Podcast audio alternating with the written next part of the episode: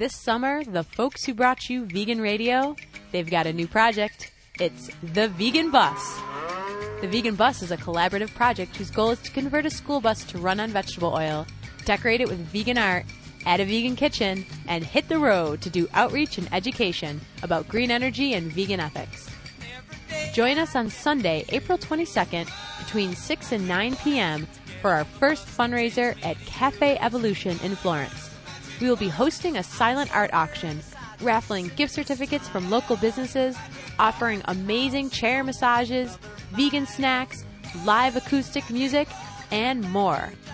Visit us at theveganbus.com for more info. Artists or local businesses who would like to contribute or anyone else interested in becoming involved in any other way, please contact us at theveganbus.com. The Vegan Bus may cause giddiness, joy, and abundance of feelings of health and well-being, peace, love, and hope for the human race. The Vegan Bus cannot take responsibility for anyone leaving corporate America, becoming a revolutionary, or otherwise following their dreams. How'd you like that, Megsy? Pretty good, pretty good. Pretty good. Well, it's good because it's time for another wonderful, amazing, exciting episode to make us all giddy of Vegan, Vegan radio. Oh, look at that. Theme already music giddy. coming right up. all right. Today's show is ultra extra super duper exciting because we have the Vegan Spelling Bee Oh, God. featuring our own Megan Shackelford, our own Scotty Latane, matching And- up against Walker Argendelli, a 13 year old student from Georgia who's going to who is the smartest vegan. beat the pants off of us. We also have Exit Ophelia, a goth industrial electronic band, as our featured music guest. And we have a long overdue recap of the uh, Animal Enterprise Terrorism Act. What was that, December? Yeah, uh, Vegan Radio went and recorded a uh, little conference about the Animal Enterprise Terrorism Act in December of 2006. And I've been feeling guilty ever since because I haven't gotten it on one of our shows. Your guilt will not help you. Now we're gonna make up for it in spades. My guilt is legendary. But I'm working on it. I'm working on it. And with Megan's forgiveness, I might just be a whole man again someday. Good luck with that. I think we're ready for our first story. you think so? I think so. All right. Well, um, before we start our stories, we have our news. Naked news. Scott's wearing a shirt though. oh yes, I am. Our, one of our listeners uh, in Australia, who uh, I guess he sent you guys some shirts, but did. Uh, but for some reason I guess. I And then you ridiculed him one. on the radio for not sending you one. oh, I, I was just feeling sad because I, fe- I felt like I hadn't been noticed. But you know, You I'm were stepping noticed. up now. Yep. Uh, and it's a beautiful shirt. It's blue, stripy, and it's got this really cool. Uh, Keep your silk- mouth to the microphone screen while you're design. describing it. I have to look at it. Why don't you while I'm describe it, describing Megan? I'll describe it. There's a picture of Bush, there's a picture of Hitler, and there's a picture of a kangaroo. A And- wallaby. oh, a wallaby. That It looks like a kangaroo. They do. And it says above Bush's head, Bush omnivore, below his head, evil. Evil. And then above Hitler's head, Hitler vegetarian, and below, evil. Evil. And then above the wallaby, it says wallaby vegan, and then underneath it says not evil. Not evil. But it's actually, uh, you know, Australian for not evil. Well, we, we have, have to a- tell our Australian friend that Hitler actually was not a vegetarian. It's a really big myth. Oh, and we'll we're going to get to that in a minute. But first, we're going to announce an event and then the news. Okay, what is it, Darleek? Peter Young will be at Hampshire College on Tuesday, April 24th at 8:30 p.m. Uh, just released from his prison term for releasing thousands of mink in 2005, veteran activist Peter Young is an emerging voice of strength through sacrifice and the struggle for animal liberation and all forms of justice. After serving two years in his role as a two-week campaign of fur farm raids across the Midwest, Peter Young has returned to the world on this side of the fence and brings with him an inspiring story of moving and above ground activism to midnight raids, prison, FBA wanted status, FBI that is, and beyond. Pleading guilty to the animal enterprise terrorism and conspiracy in 2005, Young has remained unapologetic for his role in liberating thousands of mink just weeks before their death at the hands of furriers. His defiant statements to the media and in courtrooms towards animal abusers and those who would imprison him for acts of compassion have earned him visibility as a unique voice among the direct action prisoners. Listeners will hear a first-hand perspective on political repression, commentary on the Green Scare, the prison experience, and liberation struggles today from a man whose only crime was opening cages. And when and where is that again? That's April 24th, which is a Tuesday, 8:30 p.m. The main lecture hall in Franklin Patterson Hall at Hampshire College, and uh, maybe Vegan Radio can be there to do a little interview with him. Yeah, and I think that is sponsored by the Hampshire Animal Rights Group along with the Smith Animal Rights Group run by Where do you Aaron, get your information? run by Aaron Stathis. Um, I have close personal ties. Oh yeah. Yep. Okay. Okay, so our first story is Jamba Juice non-dairy contains lots of dairy. So Jamba Juice says it won't tell you won't tell you up front the ingredients in the non-dairy blend because of trade secrets that they use. But perhaps the real secret is that it contains milk products and an ingredient known to give some people explosive diarrhea. Oh my goodness. There's a book in Jamba Juice with the ingredients list for all their products, but when you flip to their non-dairy but dairy-esque products, there's nothing. Jamba Juice says they withhold the ingredients to protect their trade secrets, but we'll tell you what they are anyway. Liars. If you have an allergy, you can ask the counter and they'll tell you if the juice contains the allergens. It's actually not illegal for businesses to withhold their ingredients list if it concerns a trade secret, as cited in several provisions of Chapter 4 of the Federal Food, Drug, and Cosmetic Act. Does that count peanuts and stuff like that? Bull poop. I I don't know, Scott. However, bills are on the docket in several states to strengthen labeling laws. We emailed Jamba Juice customer service, and they provided the ingredients list for their non-dairy blend: water, grade A non-fat dried milk, grade Not A vegetarian. grade A whey, grade A whey protein concentrates, Splenda, sodium alginate, Splenda. That's awful. I know it's worse than worse than awful. I know. Pectin, carrageenan, sodium citrate, sodium hexametaphosphate, natural flavor, and annatto.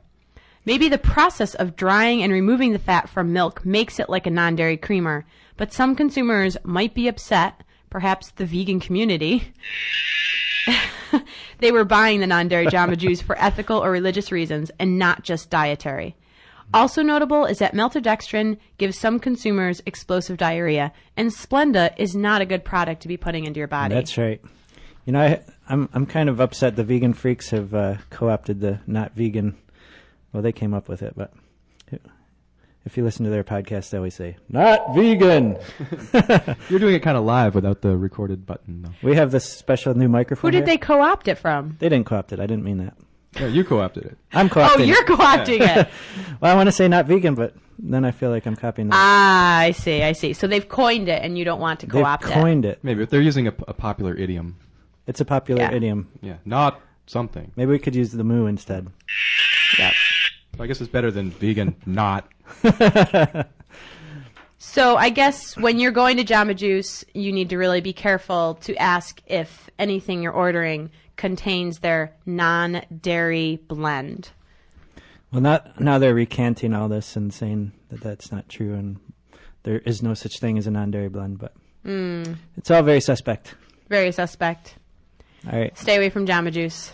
Yeah, we just went there in New York City. I know. We found out this news. It's I don't think we got anything that said non-dairy. We just got Yeah. things that were obviously not dairy. Yeah. Speaking of historical revisionism. Yes. and- Tell us more. And Hitler. Uh, here we have a story. Uh, Hitler not vegan or not vegetarian. Uh, it's apparently uh, you know. Shout out to the vegan freaks. Yeah, there's there's like uh, yo, there's uh there's a website called you know vegetariansareevil.com I think, and Uh-uh. uh, you know they they point out that you know all these vegetarian figures are you know just because they didn't eat you know animals they can still do all kinds of nasty things, which you know I suppose anybody could. Sure. Uh, so there's this popular myth that Hitler was a vegetarian, and I don't know why, how or why it's used to twist the character of vegetarians, but in any case, this story uh, refutes it. They'll do anything to twist the character of vegan, Scott. Don't you, don't you know that by now? Oh yeah, that's that's part of what the AETA is about. We're going to find out more Yeah. about that. Uh, but here we have uh, here's the story. I'll just read. A recent New York Times book review erroneously characterized Hitler, Himmler, and Hess as vegetarians. Rynn Berry, historical advisor for the North American Vegetarian Society and author of the well-researched book Hitler, Neither Vegetarian Nor Animal Lover, wrote a response to this New York Times book review in an effort to set the record straight. For weeks, the New York Times refused to print his letter. Maybe we could use instead of not vegan, we could have our slogan be neither vegetarian nor animal lover. Neither vegan nor animal lover. Derek, why do you have a giant pink and purple microphone over there? Uh, my friend Judy gave this to me a couple years ago and That's the color they come in. thought we would like to use it on the show, but I just busted it out today wow. For some special effects. Judy Margot? It's working well. Yep. Wow. Let's not name names. Okay. Shout out to Judy. Uh, thanks to Rynn's scholarship and persistence, 20 letters over the years, and many people emailing in, the New York Times uh, finally agreed to print in the Sunday, April 14th book review section a condensed version of Rynn Berry's letter. Now that record is being set straight in such a widely read newspaper, there is potential for all those who have previously used Hitler's vegetarianism as a justification for consuming murdered animals, dairy, and eggs to eliminate this inherently violent and cruel victual ritual. Victual ritual. Victual, very- very clever. What is that? Here's uh, here's some excerpts from the letter. Uh, I must take issue with Mr. Rothstein's glib characterization of Hitler and his Nazi henchmen Hess and Himmler as vegetarians. In his review of Tristram Stuart's *The Bloodless Revolution*, February 25, as the historical advisor to the North American Vegetarian Society, I am constantly being taxed with having to explain Hitler's alleged vegetarianism. In researching the matter, I discovered that Hitler was not a true vegetarian. In my book, I cite numerous primary sources that attest that Hitler was not a thoroughgoing vegetarian. Here are a few examples. For example, one of his closest friends, Frau Hess, asserted that Hitler was a strict vegetarian except for liver dumplings. Those liver dumplings, they get you every time. Not vegetarian. Maybe they were like avocado liver. Uh, chef Dione Lucas, who ru- used uh, used routinely to prepare meals for him into the early 1930s, actually published Hitler's favorite recipes in her cookbook, the Gourmet Cooking School Cookbook, uh, or the Hitler Cookbook, I guess. I do not mean to spoil your appetite for a stuffed squab, but you might be interested to know that it was a great favorite with Mr. Hitler, who dined at the hotel often. In the New York Times of May 30th, 1937, in an article entitled "Where Hitler Dreams and Plans," Times reporter. Oh my god. Where can we Yes. get that book? I, That was one of those puff pieces about our popular friend Adolf. Uh, Otto D. Tolischus wrote, It is well known that Hitler is vegetarian and does not drink or smoke. His lunch and dinner consist, therefore, for the most part, of soup, eggs, vegetables, and mineral water, although he occasionally relishes a slice of ham and relieves the tediousness of his diet with such delicacies as caviar, luscious fruits, and similar tidbits. Not vegetarian or animal free. Hitler biographer Thomas Fuchs, in his book, A Concise Biography of Adolf Hitler, also confirms that Hitler was not vegetarian. Uh, a typical day's consumption included eggs prepared in any number of ways spaghetti, baked potatoes with cottage cheese, oatmeal, stewed fruits, and vegetable puddings. Meat was not completely excluded. Hitler continued to eat a favorite dish, Leberklöss, liver dumplings. With regard to Rudolf Hess, the Fuhrer's fawning deputy, Hess may have been a vegetarian for a brief space, perhaps as a result of his faddish interest in Rudolf Steiner's biodynamic agricultural theories. By the time Hess was in Spandau prison in the 1940s, he was back to eating animal flesh with gusto. Schwarzwäller quotes him as complaining to the prison doctor, The sausages are much too spicy. Finally, to suggest, Mr. Rothstein does, that many Nazis were vegetarians is a gross distortion of the facts. The truth is that not one Nazi was a thoroughgoing vegetarian, not even Hitler himself. Of course, he doesn't include the millions of party members. Uh, I'm afraid Mr. Rothstein's review is just one further instance of a pundit's publicity relishing the false paradox that a triumvirate of genocidal tyrants should have been the followers of a Gandhian diet. Craziness. Sincerely, Ryan Berry. Rinberry. All right. The myth has been Busted. revealed. Busted. It's out That's on right. the net now. You Yep. can't stop it. And you heard it first on Vegan Radio, WXOJLP Northampton 103.3 FM, and on the web at www.veganradio.com. All right. Aren't Well I good? said. Are we ready for the spelling bee? Well, he's going to call us because uh, Walker Argendelli is at high school as we speak. He's calling us from the principal's office, Looks like he's in middle school. middle school, middle high, whatever. Yep. I'm not high today. That's good, Derek. Good job. That's Me why the neither. show's going so well. Fantastic. Wake and bake. Is that vegan? Megan gave, Megan uh, fed us some v- soup and vegan cookies before we came in here. So Yep, we're very happy. well nourished. Hmm. Good soup. All right. Well, um, let's uh, let's play our musical guest Exitophilia right now because we might be running out of time in the end of the show, and maybe Walker will call while we're playing this, and uh, that would work out splendidly. Don't you say so, Megson? Megson. wow, that's a. That's Watch a, out. Don't make me pull the cow on you. It's a whole new nickname. It's a whole new area. There's a song called um, Viva la Evolution. Maybe that'll be a good one. That sounds good. Once in the game, playing.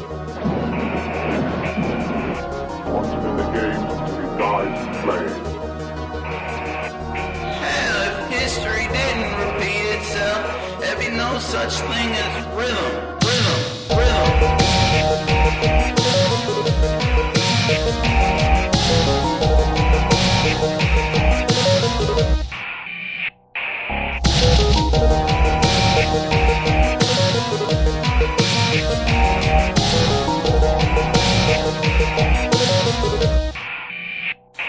Mariotti in the mirror, world renowned.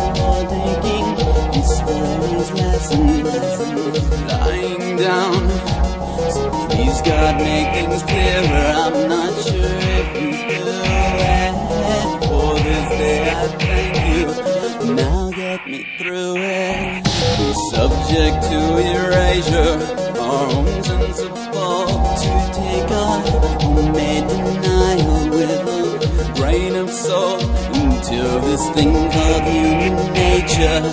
It ceases to shock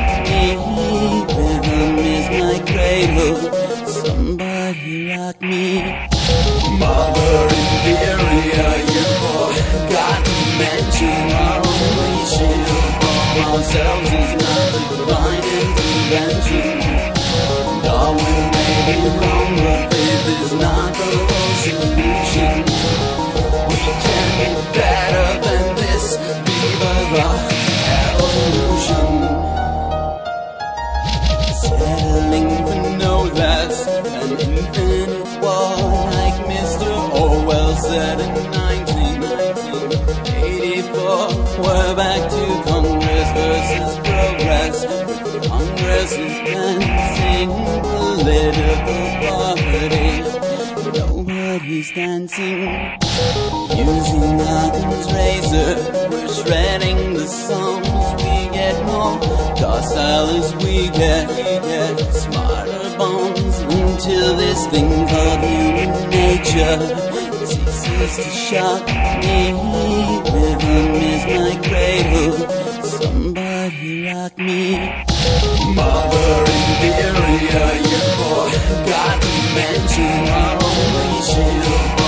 ourselves is words of divine intervention. Darwin may be wrong, but this is not the ocean.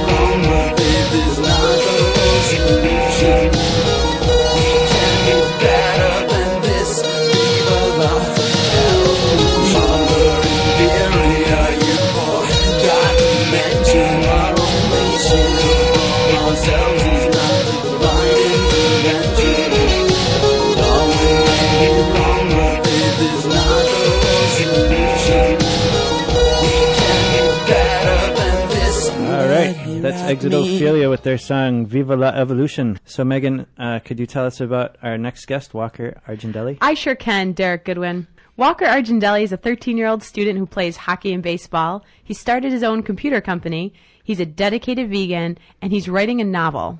He's also a spelling bee whiz. I'm like an octopus spreading out, the eighth grader said. Classroom spelling bees in school, I was always in those, but it's not something I'm so passionate about that I devote my life to it to the exclusion of all else. Walker placed third in the countrywide bee, but spelled the most words correctly in the written portion of the test. A quick speller, Walker studies by having his father Bill read words to him off a list before spitting out letters in rapid succession. Both he and his father said a good deal of his success comes from reading voraciously. The most difficult words to spell are those of Germanic origin, Walker said. Although he simply spells the words he hears when studying with his father, Walker always asks for roots, definitions, and other information about the words he must spell when he's in a competition. That keeps him from spelling walk instead of walk, and ora- Waka waka. walk, and oracle instead of oracle, A U R I C L E, and humorous, like funny humorous, instead of humorous, which is earth. Can you use that word in a sentence? Oh, there's plenty of time for that in the spelling bee, Scott. Is that it? Uh, no, reading helps expand his vocab, he said. He has a particular affinity for fantasy novels, but his tastes are wide ranging. He's also writing a science fiction novel about the plight of two astronauts sent on an exploratory mission in 2301 who may have ended up in a mirror universe. Walker is an only child, but That has sounds cool. but has two dogs, Harry and Rose, both of whom were found on the side of the road. He's been a vegan for more than five months now because he's concerned about animal rights, and he can't imagine eating a hamburger again. I could never go back, he said. I'm extremely convicted. And Walker would like to study neurobiology or quantum physics at Georgia Tech or the Massachusetts Institute of Technology. Come on out to Massachusetts. Wow. Some You there, Walker? subjects. Yes. Hey, Did you like that, Walker? does that sum you up? Hello? Yes. Does that sum you up? Is there anything else that you want to add? Um, pretty much now it's uh, veganism is actually up to about seven months now. All right. Uh, yeah. Have you run into any problems with friends or students in your classroom? Um, occasionally, sometimes some of the more, I don't know how to phrase this, but they'll occasionally be a little teasing or, hmm, mm, this hamburger is good at the lunch table, but Yeah. I just brush it off.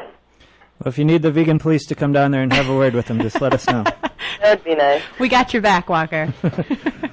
So, um, I I take it that you didn't make it to the the f- super finals of the spelling bee. Sadly, no. I messed up accidentally. There's this word that I'd never heard of, dessert spoonful. Um, and when I was thinking about it, I thought about it as two words, dessert and spoonful. And then I guess when I spelled it, my brain um, separated spoon and full, and I added an extra L without thinking. Oh, Oh. Oh, I see. well. but, oh well. So, well, we're gonna have we're gonna have a little spelling bee here for you. You can redeem yourself. So, how far how far did you actually make it? You made it through a few rounds of. Um, let me see. One, two, three, fourth level. The Fourth fourth, level. round. Wow. well, Megan, my uh, co-host Megan here, she thinks she's quite a spelling whiz, and she thinks she can take you.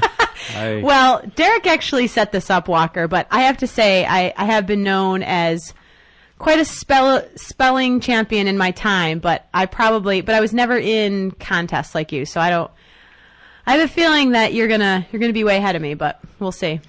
and then uh, you're also going to be competing against our other co-host Scott, who is uh, a computer programmer as well, That's right. So I just and make he's up into words. science fiction. I think you guys would get along.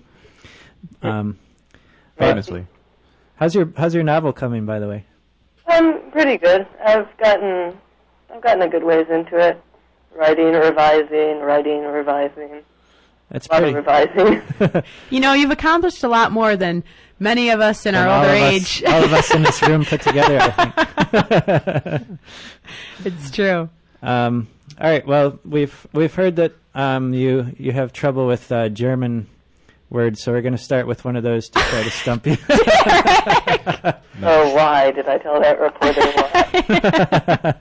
but um, what what we're going to do here is the words we're going to talk about, or the words we're going to have you guys spell are each um, you know related to vegetarianism in some way, And also, uh, and the way we're going to do it is uh, each word you get right, we're going to just keep going around, and each word you get right, you get a point. So whoever has the most points at the end wins.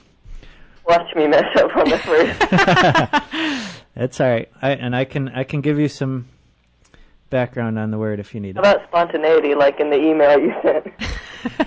You, you want to spell spontaneity? we don't get to choose our own words, Walker.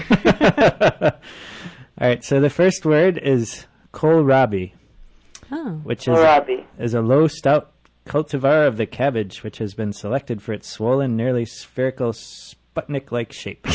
Okay, let me. Uh, kohlrabi. K O H L R A B E. Kohlrabi. K O H L R A B E. Is that your final answer? Yes, I guess. Uh, you almost had it, Walker, but you missed by one letter. Uh, the it's a I at the end instead of a E. Ah, So we don't get to we don't get to like spell correctly the word that somebody Oh, if somebody misses, you want me to give other people a chance at it? that- maybe yeah. the next word. yeah. That's word. Move on. All right. Well, let's move on. Who wants to go next? I'll go next. All right. For Megan, we have uh, Pythagorean. Pythagorean. You don't need to know. P Y T H A G O R E A N. Correct.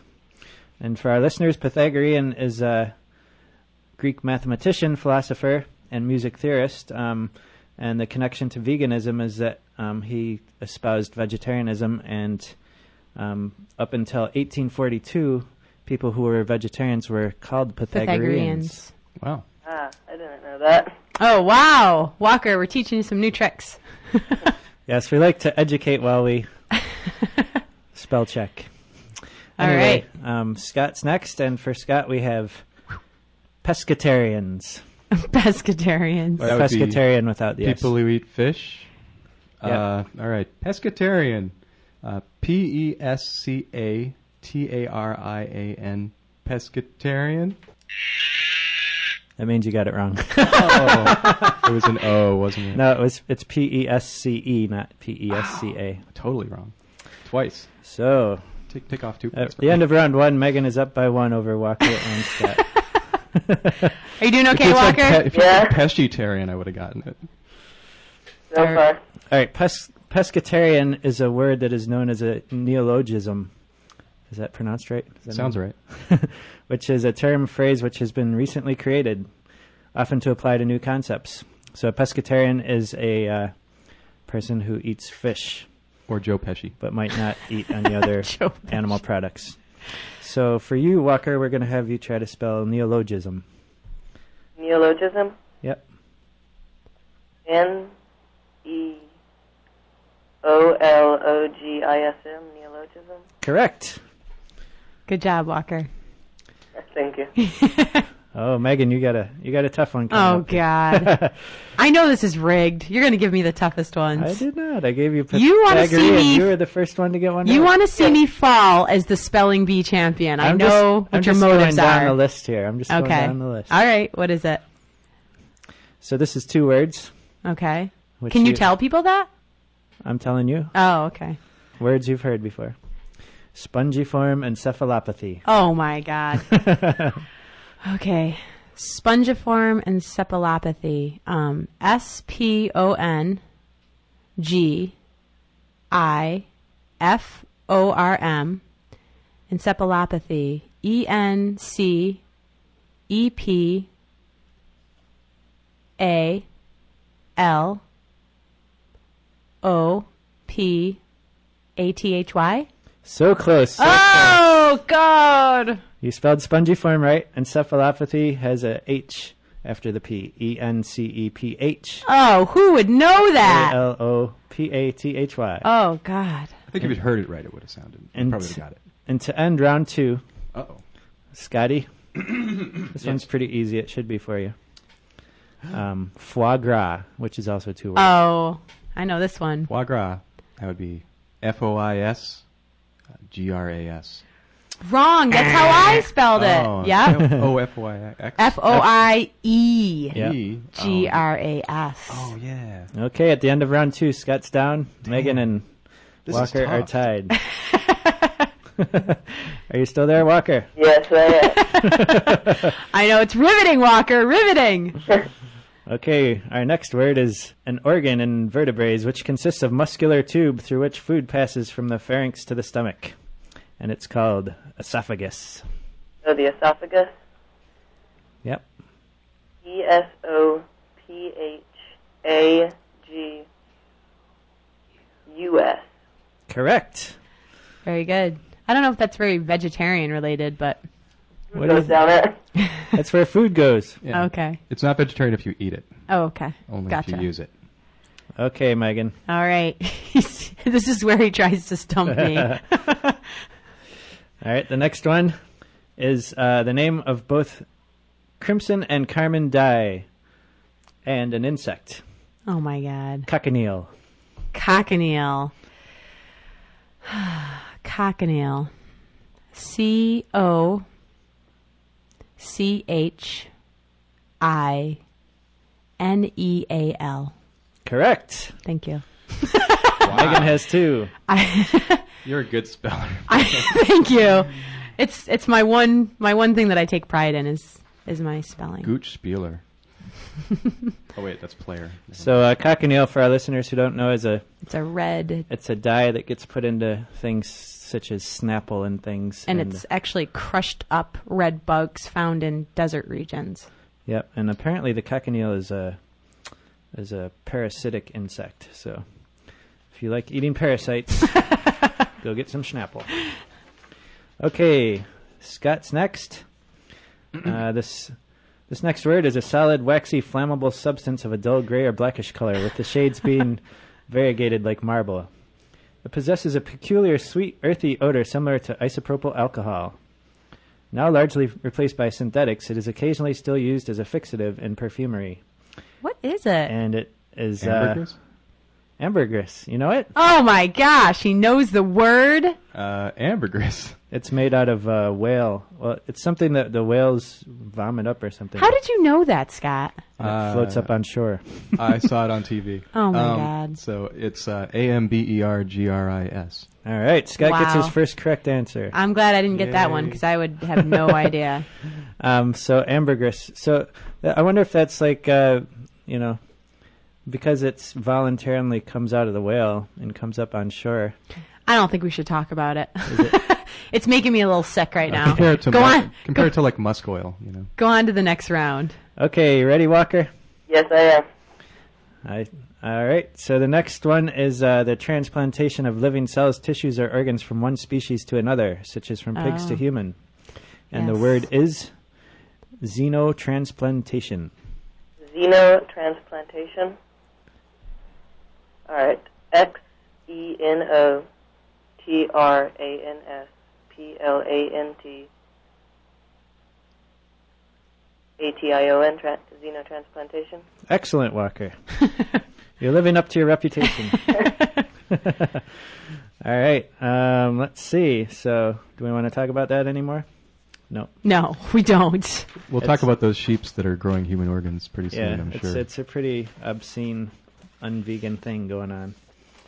All right. All right, So, we're losing steam in the spelling bee. What's going on? Are we? All right. Well, we got to wrap up. But the the next, uh, I have a little article that has some big words in it, and uh, for our final rounds here, I'm gonna just pick some words out of here. Oh my god. And the article is "Plant Defense Against Herbivory," which uh, I found kind of interesting. I found it on Wikipedia that all these plants come Just give me my word, Derek. come up with ways to uh, fend off humans. Are you next, or to fend off uh, I think I am. plant eaters? You're bowing me, Derek. Plant defense against herbivory include a range of adaptation, adaptations evolved by plants to improve their survival and reproduction by reducing the impact of animals that eat them. Plants have evolved an enormous array of mechanical and chemical defenses against herbivores. What's my word? I don't know. I'm looking for it. Derek, you gotta get a little more snappy Plants here, have kid. evolved features that enhance the probability of attracting natural enemies to herbivores. Specifically, they emit Semiochemicals. Semiochemicals? Odors that attract natural enemies and provide food and housing to maintain the natural enemy's presence. This is ridiculous. Semiochemicals? That's not ridiculous, it's a word. Semiochemicals. It's pretty easy if you think about it. Oh, okay. So then I'll just go. So I'll just say S E M I O C H E M I C A L S. You got it. Oh, okay. That's I, an Irish origin. I thought it was going to be like a P S something. Isn't that pretty interesting that plants would like figure out how to attract like the predators to their predators? That's pretty crazy. Well, it works out that you know that it gives them an advantage, so it tends to kind of happen. Okay, so we need another word for Scott. All right, then. I'll take it. I think this is going to be the end round. I think. Well, Scott's still way behind. We got to give him a chance. Uh, I think we should. Uh, I think I had this my is- chance. I think this is the last round. How about allelochemicals? Allelochemicals, uh, things that appeal to the sense of uh, smell or of the brain. A wide variety of chemicals known as secondary metabolites that are not essential to plant metabolism. Oh, fun. Chemicals are often byproducts produced during the synthesis of primi- primary metabolic products. Oh, that helps. Uh, okay, it's uh, A L L E L. I don't want to add another L if I don't have to. A L L E L L O C H E M I C A L S. Oh, you should have went with your first impulse. Oh. I know that's usually the case. All right, so I think uh, Scott's disqualified at this point. Oh, We're gonna have to have a. Let's call it a tie. Oh, okay. All right, That works. We don't like to have losers on the show, except That's right. Scott. Except for Scott. oh, we love Scott. Stop. I used to be so good at spelling. Oh. Oh well. Well, uh, Walker, it was great having you on the show. And if you have uh, any questions about veganism or need any support, uh, feel free to get us in contact with us through our website, uh, veganradio.com. Plus, you have my email. And if you need, like we said, to if we need to come out there and act as a vegan police, we can do that. All right then. Any big plans for the near future for you? Um, besides the ones in the article, not really. No, That's quite enough. you're keeping busy. Yeah, I am. Well, keep up the good work and uh, keep up the veganism. Well, thank you. You'll outlive all your classmates. Thanks, Walker. That's right. He still has to be careful about crossing the street, though. That was a long spelling bee for the radio, I think. Was it? Sure was. yeah. Come on. I think maybe we each should have had three words. Three words each? Yeah. Yeah. Oh, jeez. Next time. But I have kept my title, even if I'm sharing it with Walker Argendelli. and I'm quite proud of myself. Well, we have a, uh 20 minute thing that Scott prepared for us from the Animal Enterprise Terrorism Act conference. Um, for those of you who don't know, the Animal Enterprise Terrorism Act is a United States federal law introduced by Republican Thomas Petri of Wisconsin. Get back to your dish, Petri. The final version of the bill, recently passed by both the Senate and House, was known as S3880. The bill is described by the author as being intended to provide the Department of Justice the necessary authority to apprehend, prosecute, and convict individuals committing animal enterprise terror. The intended targets are animal rights activists and environmental activists, sometimes called eco terrorists, who engage in acts of force, violence, and threats involving animal enterprises. By penalizing damage or interference to animal enterprises or conspiring or attempting to damage or interfere with animal enterprise. All right, I'm not going to read that whole thing. It's covered Basically- pretty well in the in the audio. Yeah, it's covered. And uh, basically, anyone who does anything that causes uh, animal enterprise, which is a corporation that deals in any type of animal product, to lose money, um, can be convicted as a terrorist. And we've covered this on previous shows. So, without any further ado, this. Uh, what would you call it, Scotty? uh, compendium. I A don't know. montage. A montage. Montage of It's going to take a montage, Derek. um, from the talks from the conference that happened in December at the Peace Abbey in Massachusetts. Odette Wilkins is the executive director of the Equal Justice Alliance. Odette has worked as a corporate transactional attorney on commercial business, e commerce, and information technology agreements. Prior to becoming an attorney, Odette spent a considerable amount of time drafting film license agreements for domestic and international services. Odette is a graduate of Barnard College, and she received her MBA in finance from the Stern Graduate School of Business at NYU and she graduated cum laude from Brooklyn Law School. As an advocate for animals and the people who protect them, Odette is a member of the New York City Bar Association and Animal Issues Committee. Hello. I'm here to talk to you a little bit about the Animal Enterprise Terrorism Act and what it says and the implications for all of us.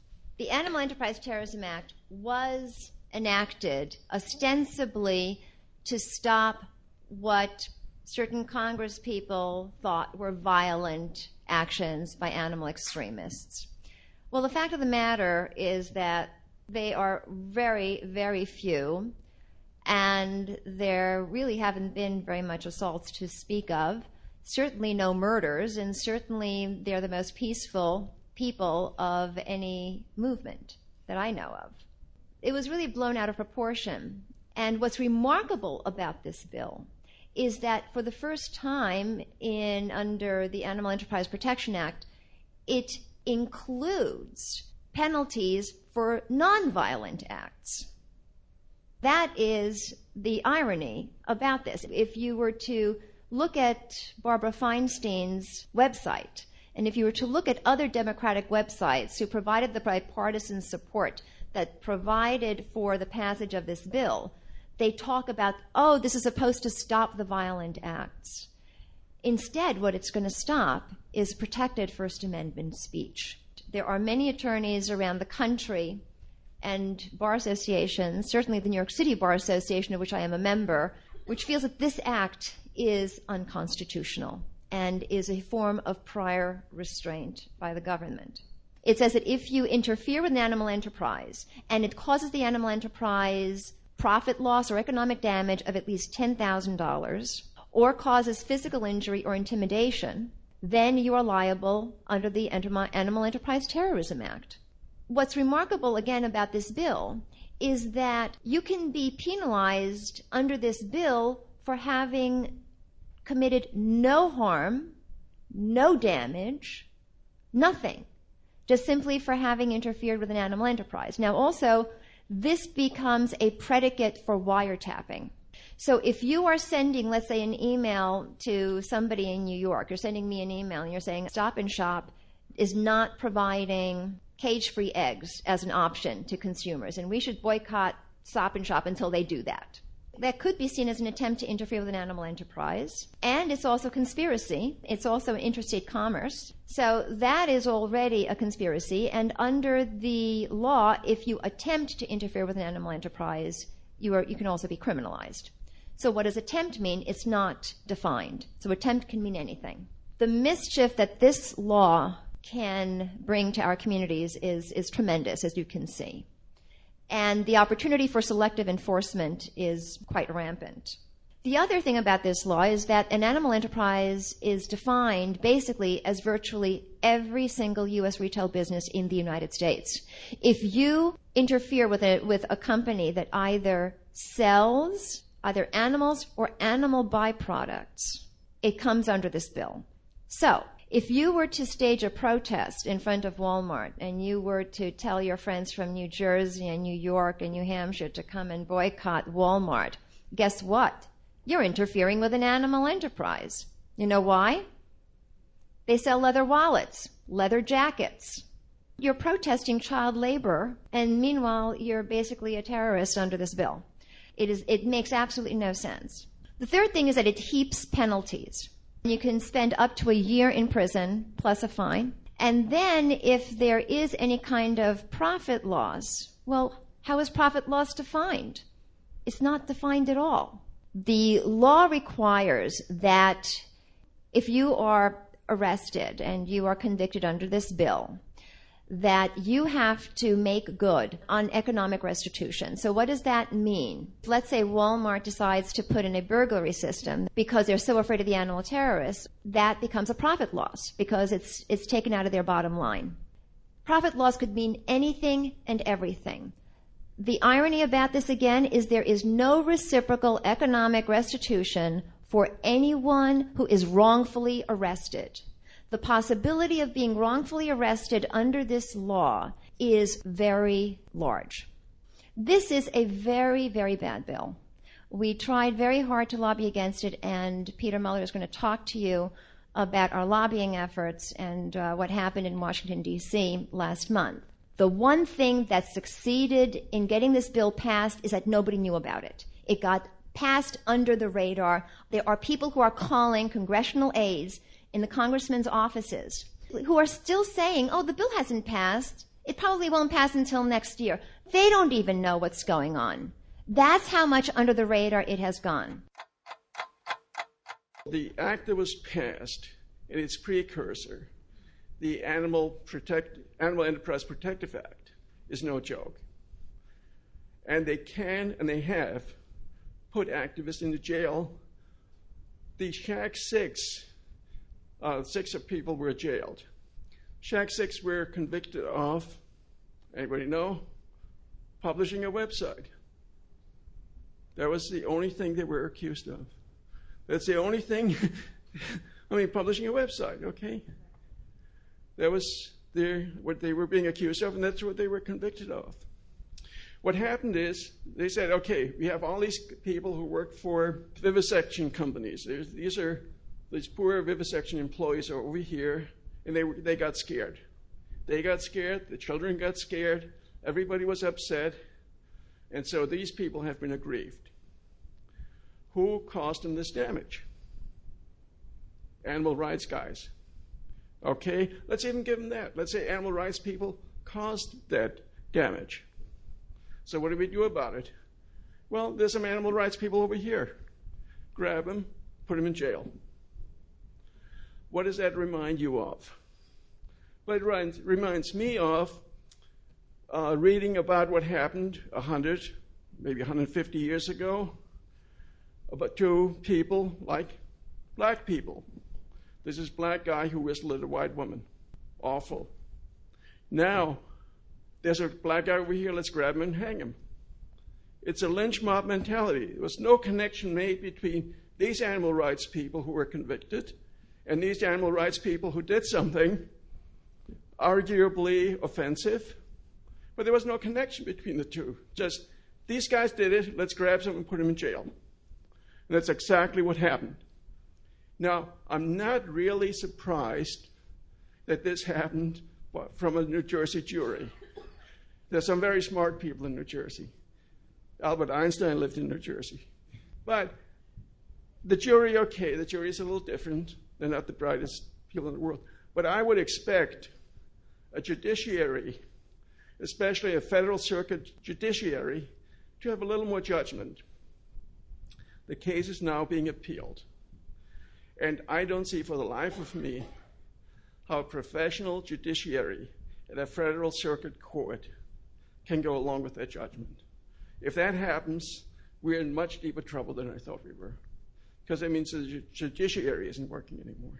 So IATA was the conviction of the SHAC Six was a total travesty of justice. I mean, it, it was a lynch mob, pure and simple. That's what it was.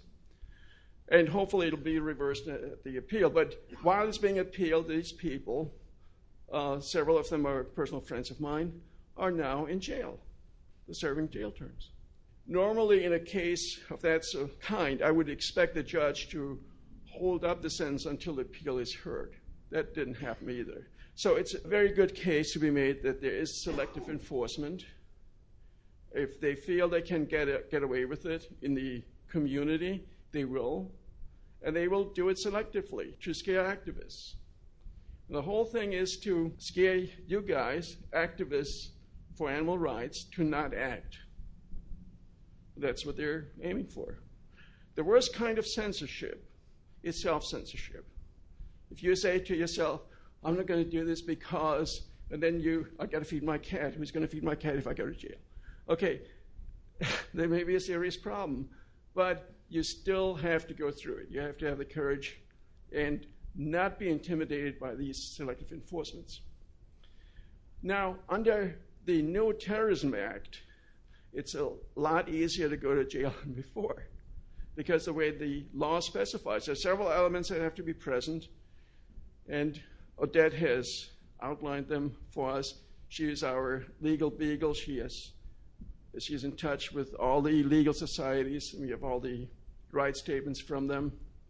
But uh, the elements that have to be present. There has to be an interstate interaction of some kind. Sending an email qualifies you as having engaged in interstate conspiracy. There has to be some illegal action, and there has to be a loss of profit or intimidation. Now, intimidation is very subjective. Some people get intimidated just by looking at me because, you know, I scare them. but, you know, is that, is that illegal? Okay, should that get me 10 years in jail? As you know, I've been very active on matters relating to the defense of the rights of animals. Uh, I've done that because I believe, as, as you do, that animals are sentient beings, uh, that they have a right in and of themselves to uh, exist, that they don't uh, have to exist just for the enjoyment of human beings, but it's our responsibility to see that animals are protected, that they are treated humanely, and that they have a specific cause in a legislative form that provides for humane treatment. So my my work as an as an advocate uh, recently took me to the floor of the House, where I saw a bill being introduced without any hearings at all. Actually, they're looking for passage of a bill called the Animal Enterprise Terrorism Act. And I pointed out that, uh, you know, while I stand with every member of the House in defense of the right of individuals to be free of bodily harm or injury under any and all circumstances, the uh, fact of the matter was that existing federal law already includes uh, any place which does federal research, and that Congress was creating a new classification specifically to have a chilling effect on those who are uh, the strongest advocates of animal rights. And so uh, since um, I took that stand, uh, I've been talking with leaders across the country who are preparing some legal action to be able to challenge the constitutionality of the bill which Congress passed. We're, we're in a time where the government has made terrorism its major purpose for existence. But while focusing on terrorism, we've created a different kind of terror. A terror that undermines people's uh, constitutional privileges, a terror that removes people's right to free speech, their right to assemble, their right to be free of unreasonable search and seizure and on their personal effect. This is a time when uh, the issue of animal rights and the ability to be able to stand up and speak out when you see something that you know is wrong uh, reflects upon uh, some broader issues in our society. So I want to thank you for everything that you do to make the rights of animals uppermost in the minds of people. And I look forward to working with you in creating not just new laws, but a new awareness, a new consciousness about the beauty of these sentient beings who are uh, are just one wondrous creatures. You know, as I'm speaking to you, I've got uh, two two beagles and a uh, cocker spaniel at my feet, and uh, my wife and I have two dogs that came from a shelter, and one literally walked into our home one day, and, and hasn't left. Uh, and we have we have a commitment personally to humane treatment and to animal rights, and so to have a chance to be with you today is, is a joy, and I'd be happy to answer any questions that you have. Again, I see this as a much higher purpose and cause uh, that embodies not simply this isn't just about about animals. This is this is about respect for for all living creatures. This is about respect for ourselves and our planet. And this is about appreciating the multidimensionality which each one of us has, and uh, appreciating the multidimensionality of of animals because they uh, exist on so many different levels and have so many different ways to communicate. And uh, they're, I, I sometimes feel that they're communicating with us, calling us to a higher purpose, which involves making sure that they're permitted to uh, be treated humanely and to enjoy basic rights. So, uh, thank you for the chance to speak to all of you at the Savvy and I'd be happy to answer any questions uh, in the time that we have remaining. First of all, I wanted to thank you very much for being the only congressman in the House of Representatives to speak up for First Amendment rights. And we were all very surprised at how the bill got passed uh, during an unscheduled time, uh, very quickly with a voice vote. So we wanted to thank you for that. Well, you're welcome. And I and I, the minute that I heard about the uh, the bill being called up, it wasn't scheduled, and I immediately ran to the floor of the House, got into the debate. I mean, read the bill as as the other as the advocate of the bill was speaking, and and understood instantly that it was a violation of basic constitutional principles, and I said so. And in doing that, and in making the constitutional argument, I understood at that exact moment that I was laying the groundwork for a legal challenge, because the record, the legislative debate record, is uh, often persuasive in any court cases, as long as you know I raise the issues, so they're there for uh, all of us to pursue down the road. Well, that's fabulous. Uh, do you suggest that we go for a declarative judgment on the facial unconstitutionality of the bill? I think that uh, it's important to get all the attorneys together and figure out the best uh, approach. But I would say uh, that the sooner the better to uh, to file a lawsuit in federal court because you don't do not want some uh, egregious example of, of a violation of that law that they passed to be the basis for uh, for keeping that law as it is. Uh, we need, you know, they're, they're, the advocates of that law are sure to come up with some uh, extraordinary case, which would be the basis for the law, and yes, yes, yet it will not really represent uh, the conditions of all those activists. So it's important to challenge it early. Hi, this is Erin Ryan, um, the MC for the event. I have three questions written down um, that we're going to try to get through as many of them as we can until you uh, have to go. So the first one is Have you tried to connect the secular left with the growing movement of religious environmentalism? The short answer to the question is yes. And I think we need to realize our own multidimensionality and understand that the spiritual dimension, which so many of our brothers and sisters inhabit, is part of the equation of life on the planet. I'm not speaking of, uh, of a particular religion. I'm talking about connecting with transcendence. Passion that moves us to try to save the world, to meet the challenge of global climate change, to try to avert conflict and, and war. Those passions are essentially spiritual nature. They, they come from a place that is beyond time and space. They reside deep in the human heart. And so the expression goes, and we hear it from others, and they use the metaphor of religion. We have to go uh, past metaphor, not trapped into uh, into the uh, literalness of people's expression of uh, of the primacy of the Bible, the, the Quran, the Talmud, or any other sacred text. Because there's a point at which they all flow into common human experience. And our ability to be able to understand that is what empower us to make uh, more effective if we're coming from a progressive point of view. Uh, the, the founders uh, never intended, in my opinion, uh, freedom of of religion. They never intended that to deny spiritual life to the nation. As a matter of fact, the uh, the writings of a number of early founders, you know, reflect a, profound connection with uh, not only transcendence, but with the idea of America as having a transcendent purpose. So it is not contradictory to stand for separation of church and state and simultaneously to appreciate the role that spiritual dimension plays in the life of, of so many of our fellow citizens.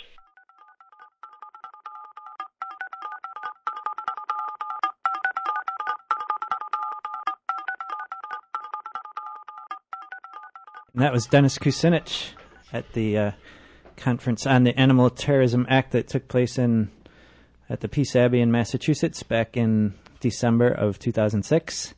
Um, Scott did the editing on that. The, everyone who spoke was was great, and uh, this uh, this animal animal enterprise terrorism act. There are six people in jail, uh, there, at least. You know, there's the SHAC Six. There are probably more that I don't know about, but uh, uh, there's a, a movement to try and you know get that appeal moved up as quickly as possible. So uh, you know, search for SHAC six SHAC Six on the internet and do what you can. or check the show notes at www.veganradio.com. Um, so coming up on Sunday, April 22nd, which is Earth Day, we are going to have a fundraiser for the Vegan Bus Project. You can find out about the Vegan Bus Project at veganbus.com, theveganbus.com. And um, we're going to have an art auction And Megan's going to stop looking at me like that and start participating. Um, how should I participate? There's going to be free chair massages. Not free. Oh, they're not free. They're The chair massages are people will pay to Oh, get a they will massage, and pay the money because- will go to the vegan boss. because it's a fundraiser. Yes, Oh. it's a fundraiser. Oh, how appropriate. Megan this wanted the works. farm sanctuary to have a free fundraiser too. But it doesn't work too well. So there will be vegan delights, vegan snacks. Yeah, we're going to have some uh, companies sending some samples of their vegan products. There will be artwork done by vegans and vegetarians. And There's going to be some uh, live acoustic music. I think acoustic Shakazoba might be there, and Yep. uh, we're Wow. going to try to get some more And we are surprise looking guests. we're looking for um, any kind of donations, any kind of art or craft donations for the Vegan Bus fundraiser. And you can go to get in contact with you, Derek Goodwin. Uh, yes, you can go to theveganbus.com and there's a contact form if you want to contact us about anything. If you want to be on the vegan bus, if you want to participate, if you want to know more about it, if, If you, want want to donate, contribute or donate art or money or whatever you got, we'll take it.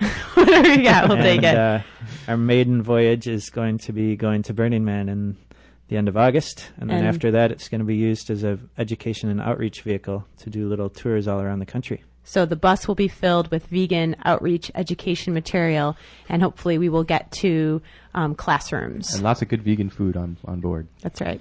So you've been listening to WXOJLP Northampton 103.3 FM Valley Free Radio. This is Vegan Radio on Valley Free Radio, and we're available on the web at www.veganradio.com. You can subscribe to our podcast at iTunes or any other podcast subscription place you might go to subscribe to podcasts.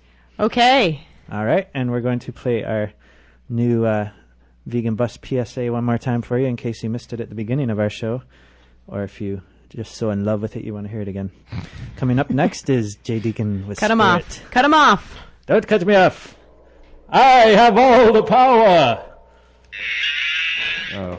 Take away his power. Okay. The power is mine. This summer, the folks who brought you vegan radio, they've got a new project. It's the Vegan Bus. The Vegan Bus is a collaborative project whose goal is to convert a school bus to run on vegetable oil, decorate it with vegan art, add a vegan kitchen, and hit the road to do outreach and education about green energy and vegan ethics. Join us on Sunday, April 22nd, between 6 and 9 p.m. for our first fundraiser at Cafe Evolution in Florence. We will be hosting a silent art auction, raffling gift certificates from local businesses, offering amazing chair massages, vegan snacks, live acoustic music, and more. Visit us at theveganbus.com for more info.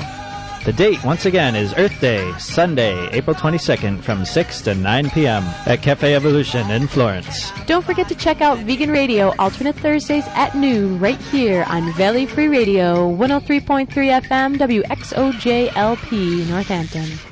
Artists or local businesses who would like to contribute or anyone else interested in becoming involved in any other way, please contact us at theveganbus.com. The Vegan Bus may cause giddiness, joy, and abundance of feelings of health and well-being, peace, love, and hope for the human race. The Vegan Bus cannot take responsibility for anyone leaving corporate America, becoming a revolutionary, or otherwise following their dreams.